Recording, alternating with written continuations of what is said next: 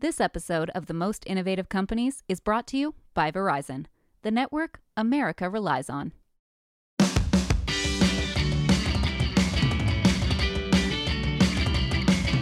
Welcome to the Most Innovative Companies podcast. I'm your host, Yasmin Gagne, joined here by my producer, Josh Christensen. Hey, Josh. Hey, Yas. Happy first episode. Thank you. Well, kind of first episode. It's a reboot of sorts of the Most Innovative Companies podcast. We're only making reboots these days. I'm so done with well, it. I like a reboot. I'm kind of into it. Did you watch A League of Their Own? No. Okay, well, you have to check that I don't know why I said that so angrily, but it was like, I felt like it was marketed very poorly because it didn't look funny or interesting. Shots fired at D'Arcy Carden.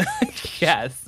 But that's a reboot, and this is a reboot. Maybe we should tell the listeners how this show's going to work now. All right. So basically, each week I'll be doing a deep dive into one of the biggest news stories in the world of business with one of our all star reporters on staff. We will also have an interview in each episode with an innovative leader from one of the many companies making change in their industry. And we'll be running down all the other headlines you need to know that week. So if you haven't already, and you probably haven't because this is the first episode of the reboot, make sure you hit that subscribe or follow button on whatever podcast app you're listening to right now so you don't miss a single episode. And if you like what you hear, give us a rating and review, but only if you like it. Only if you like it. Five stars only. On today's episode, I'll be talking with Loom CEO Joe Thomas. And for those of you who don't know, because the name doesn't really give you anything, Loom is essentially TikTok for business, which sounds crazier than it is. Stay tuned for that. But first, we're going to talk about the biggest story of the year so far, at least in the fast company world, which is AI and what's going on with it. And to help me figure that out, I've got our tech editor, Max Ufberg, here. Hey, Max. Hello. So let's talk generative AI. Okay, let's do it. So, generative AI is something that fast companies been keeping an eye on, and it feels like every big tech company is investing in it. It also feels like AI is going to touch almost everything we do with computers in some way. But here's what I really want to know Is it coming for my job? Is it coming for our jobs? Well, the short answer there is possibly. Great. Good. Okay. Tell me more. Uh, well, there's you know a survey from Goldman Sachs released uh, just a few weeks ago that suggests AI could replace the equivalent of 300 million full-time jobs in the next not too many years. Not a great outlook. Maybe not, but it is worth noting that a lot of experts, you know, think AI could ultimately create more jobs than it eliminates. Organizations like the World Economic Forum uh, and the Harvard Business Review have predicted as much. So I think the argument is always the same, which is that you know, society has gone through a number of tech centered disruptions.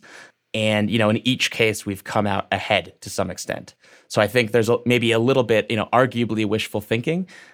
Or, you know, the flip side is historical precedent would suggest that this actually won't be the society destroying force some of us fear. So you sound like a professor there, but is there anything like concrete you can say about what's coming? Well, I think we can say for sure that people are going to need to develop certain skill sets mm-hmm. um, that can't be performed well by AI, at least in its current iterations. So, you know, we've seen with LinkedIn data, for example, the number of job listings mentioning ChatGPT have increased something like 50% from 2021 to 2022. Wait, is this like a job posting where somebody's like can use Chat GPT? Yes, it means a job posting where someone is saying not can necessarily use, but also can use the uh, underlying right. tech with ChatGPT to sort of incorporate within a company. So it's kind of like the new like Microsoft Office suite can use Excel on your on your resume. Exactly. So if anyone is sort of entering the workforce now or thinking about a career change, there are definitely opportunities that are going to continue to emerge that sort of would require engineering expertise.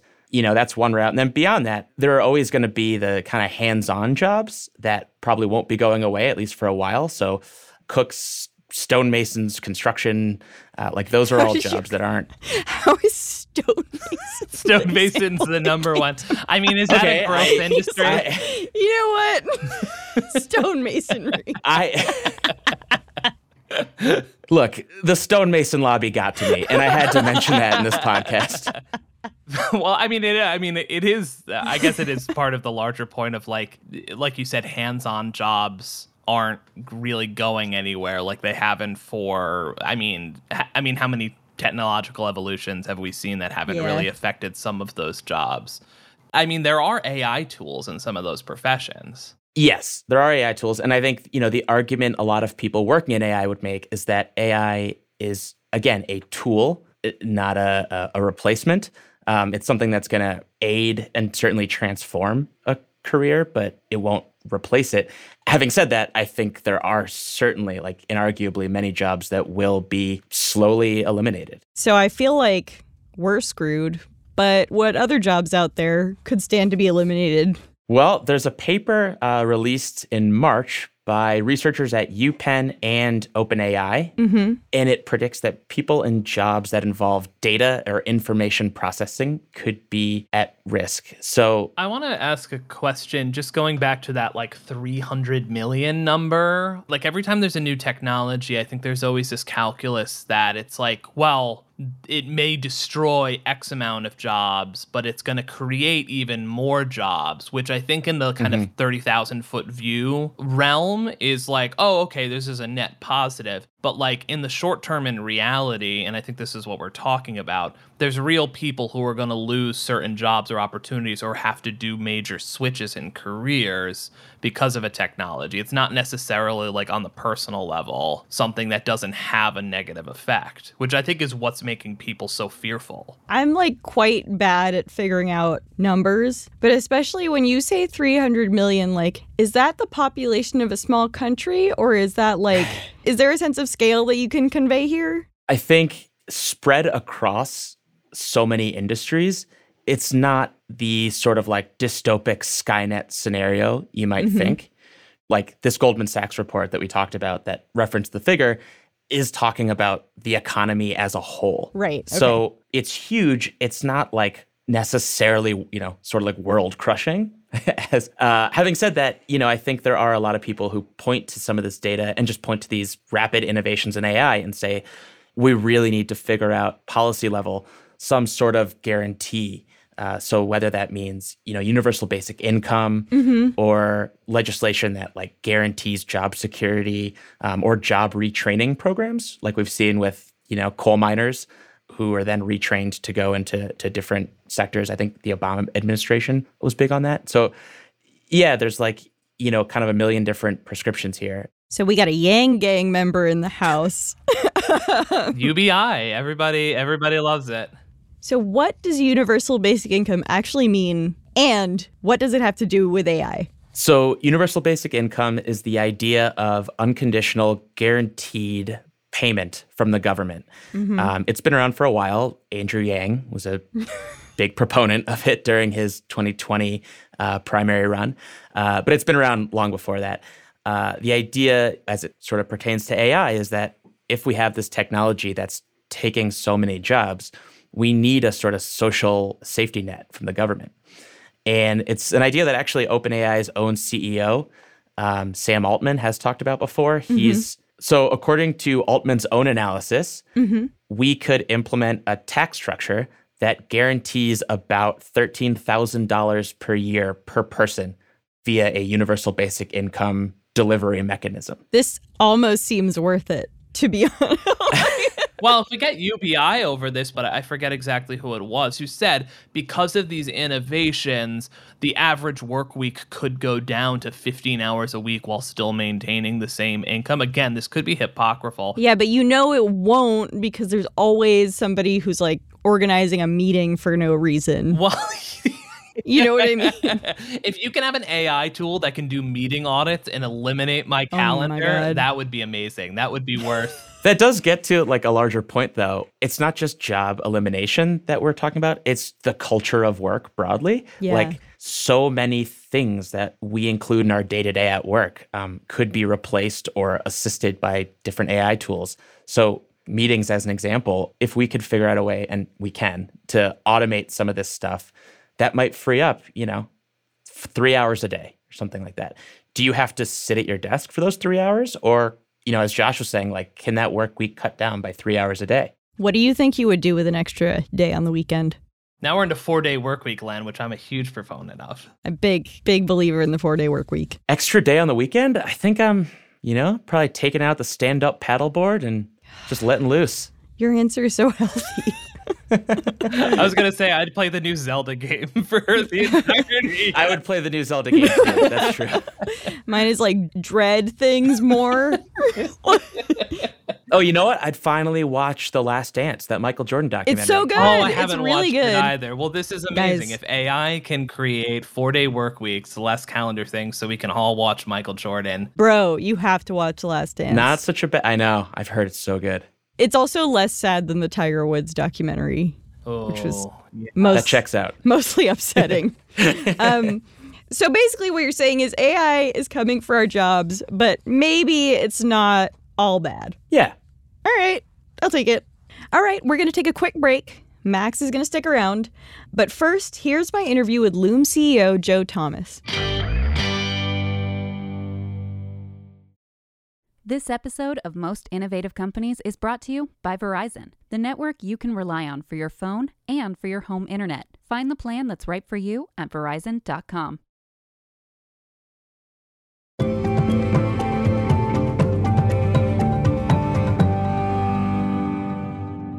Everyone. Welcome to our panel about innovating in times of uncertainty. I'm Yasmin Gagne, an associate editor at Fast Company, primarily working on the print edition, and I'm here with two panelists who I'm going to let introduce themselves.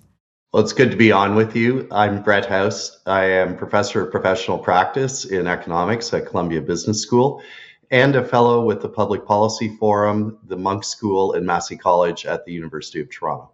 And I am Joe Thomas. I was an undergrad in economics, so I'm going to let Brett handle all of those related questions. But I'm founder and CEO of a company called Loom, which brings video messages to the workplace as a day to day form of communication. Products like Zoom and Google Meet became really popular during the pandemic as so many of us started to work remotely. Loom also became popular. It does something a little bit different than those two. I kind of think of it as like Vine, but for business. So this question has two parts. First, I'd love to hear about Loom and how it works. And second, I want to talk about remote work more generally. What trends are you seeing in that area? Are workers coming back to the office? Are more people working hybrid schedules? What does that look like? So, our big thesis going into building Loom is that if we reduce friction enough and we make it consumer grade usability, that day to day video recording and sharing for the workplace would be a meaningful form of communication. And so for us, that was our what we started about 7 years ago and I think that that thesis was playing out to be true in advance of the pandemic. Now, COVID certainly accelerated that in terms of looking for ways to communicate in a purely remote context and now we're going back to what I would say kind of bridging to your next question which is around remote versus hybrid our thesis has always been that organizations are going to adopt whatever principle and practice from employee attending the office or fully remote that is best for them, and that every company is to some degree hybrid, or at least 99.9% of them will fit into that hybrid criteria, which means that you could have at the one extreme, one singular office that everybody shows up to, except maybe one person is a little bit sick and has a cold and works from home that day, that is technically hybrid. And then the other end of the spectrum is that everybody is remote and maybe you actually have a handful of employees that like to get together in a co-working space and work side by side with one another and that is hybrid as well. So a vast majority of companies will fit into this hybrid dynamic. And I think that what we've really seen after the last 3 years of folks working remote is that we've proven that at least for knowledge workers that you can do your job remote and that there should be more flexible policies associated with when are individual employees empowered to work from home versus not. Now there's the other side of it which i think that companies and organizations are saying what is potentially best for the business. And so you see more and more policies that are coming out where maybe you have to come back into the office for 2 to 3 days per week and I think that employees are also potentially happy to accommodate that, where they do want to see their peers, they do want to see their coworkers. There's a human component to community and collaboration that getting together in person that we still haven't cracked from a digital perspective. And so ultimately, I think that there's a lot of change that has happened over the last three years there's a lot of normalization that will continue to happen over the next seven years. This is a decade long change that will take time to normalize. But I think that individuals and companies will make the decisions that are best for them. And then we'll kind of normalize and you'll understand what companies have which remote and hybrid policies and which employees map to those best. So actually I want to I want to ask you a little bit more about that. What is some of that meaningful progress that maybe in the last 2 to 3 years you wouldn't have been recognized for? There's three metrics that we are primarily looking at. Of course, it's revenue growth, right? But now we're looking at rule of 40, which is a metric that looks into how much revenue growth are you generating and how much cost does it take you in order to generate that. We're looking at burn multiple, which is essentially how much free cash flow are you generating based off of uh, how many dollars is it taking you cost on the business side. And and the last one is again like gross margins, which for a B2B software company, this is something that when you do potentially go public in the future is one of the most important metrics that they look at in terms of how much does it cost you to offer the software that you are providing and how much revenue are you generating as a result of that. I think that for us, those last three metrics around rule of 40, that's always been important to be clear. But in terms of burn multiple and gross margin maybe in the previous two to three years, at least for a private company. To be clear, Loom is a, a growth stage private company. So when we were raising our Series B and Series C, how much was that drilled into? Um, and how important was that relative to the valuation that Loom was getting as a result of the growth that we were seeing in the top line? I'm curious what sectors of the business you've continued investing in and what sectors you've cut costs in at Loom. It's interesting about like where we've continued to innovate and where we've cut costs, like the framing up of the question, because I think some of the changes that we started to make in early 2022, the previous year, you could call it, was that because there was this incentive to grow, grow, grow, we actually built product strategy things that were tangential to the core product offering that we had that would be asymmetric upside bets. And so I'd give a couple examples of this.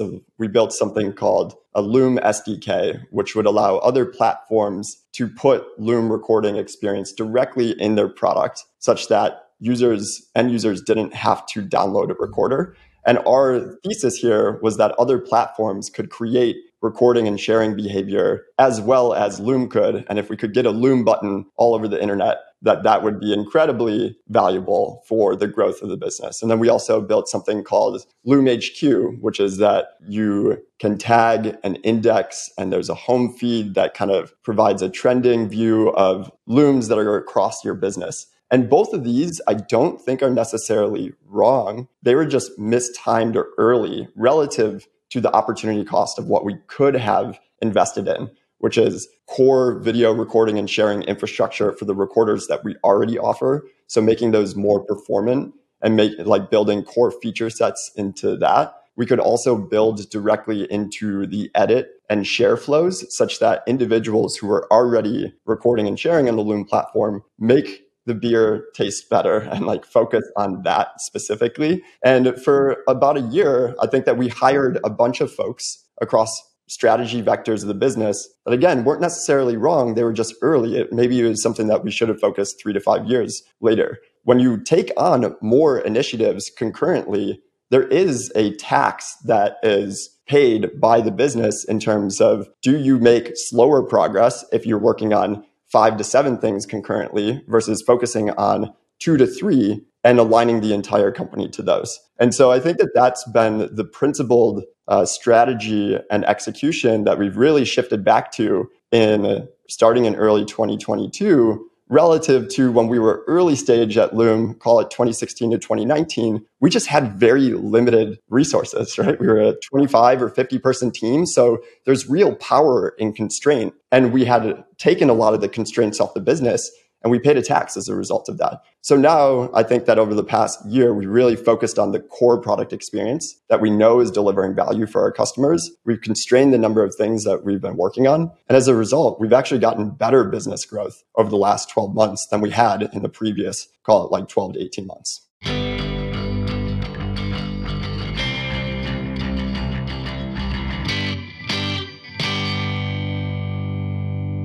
All right, we're back with Max, and it's time to wrap up the show with a segment we are calling Keeping Tabs. And this is basically where each of us shares a story that we are following right now. So, Max, I want to kick it off with you. What are you keeping tabs on? I've been following, you know, the ongoing federal efforts to regulate AI. You can't get enough of this subject, can you? Yeah. Loser. Oh, I mean, you know, they're guilty as charged, but it's paying the bills. Uh, well, maybe not for 300 million people. I can't. I can't get out of this. Senate Majority Leader Chuck Schumer had announced last month that his office was launching uh, this new effort to create a sort of legislative framework around AI. Now, one month later, we still haven't really seen anything materialize, but that news, you know, coupled with OpenAI CEO Sam Altman's recent testimony before Congress, speaks to this larger conversation in Washington around regulating AI. Um, it's a topic that's obviously not going away anytime soon, despite however much you guys make fun of me for it. okay, you've convinced me that AI does matter.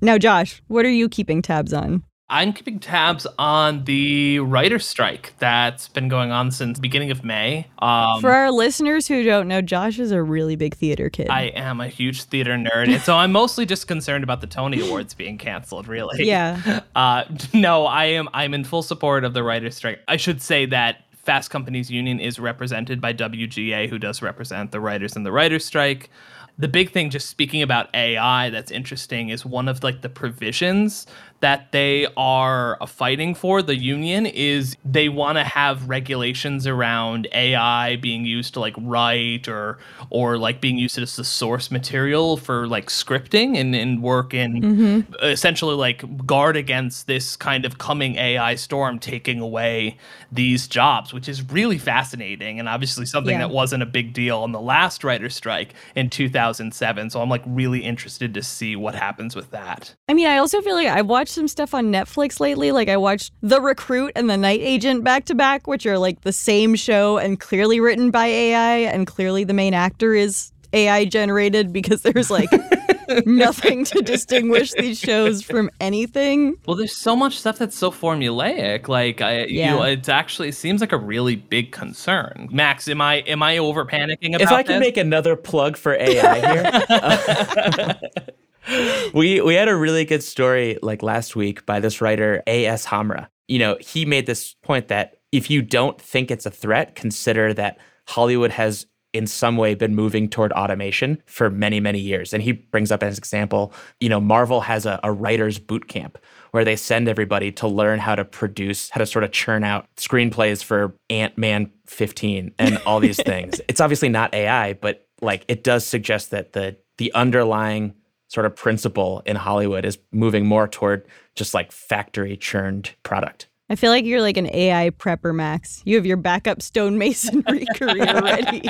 You're like, Yaz, what are you keeping tabs on? I'm keeping tabs on um, the biggest debate on the internet right now, which is who's hotter, young Al Pacino or young Robert De Niro. Uh, oh, good. So we're ending on a very serious note. So I, I want to know where you both stand on this debate and what is their hottest movie? Oh, Al Pacino, yeah. Scent of a Woman. No, dude. What? Woman, no. So weird. no, The Godfather. I mean, Al Pacino in The Godfather, part one and two. It's just, I just is a beautiful man. No, I like Panic in Needle Park. He's like a goofy heroin oh, addict. Oh, okay. yeah. Just I love that. Your shit. lovable neighbor- neighborhood heroin addict. I, as Max knows, I have like a, a sort of like all time historically bad taste in men, and I feel like it all started with that movie.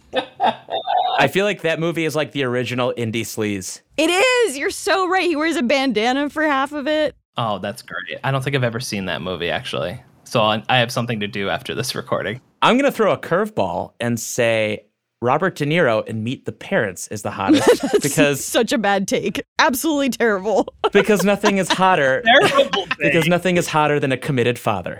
Okay.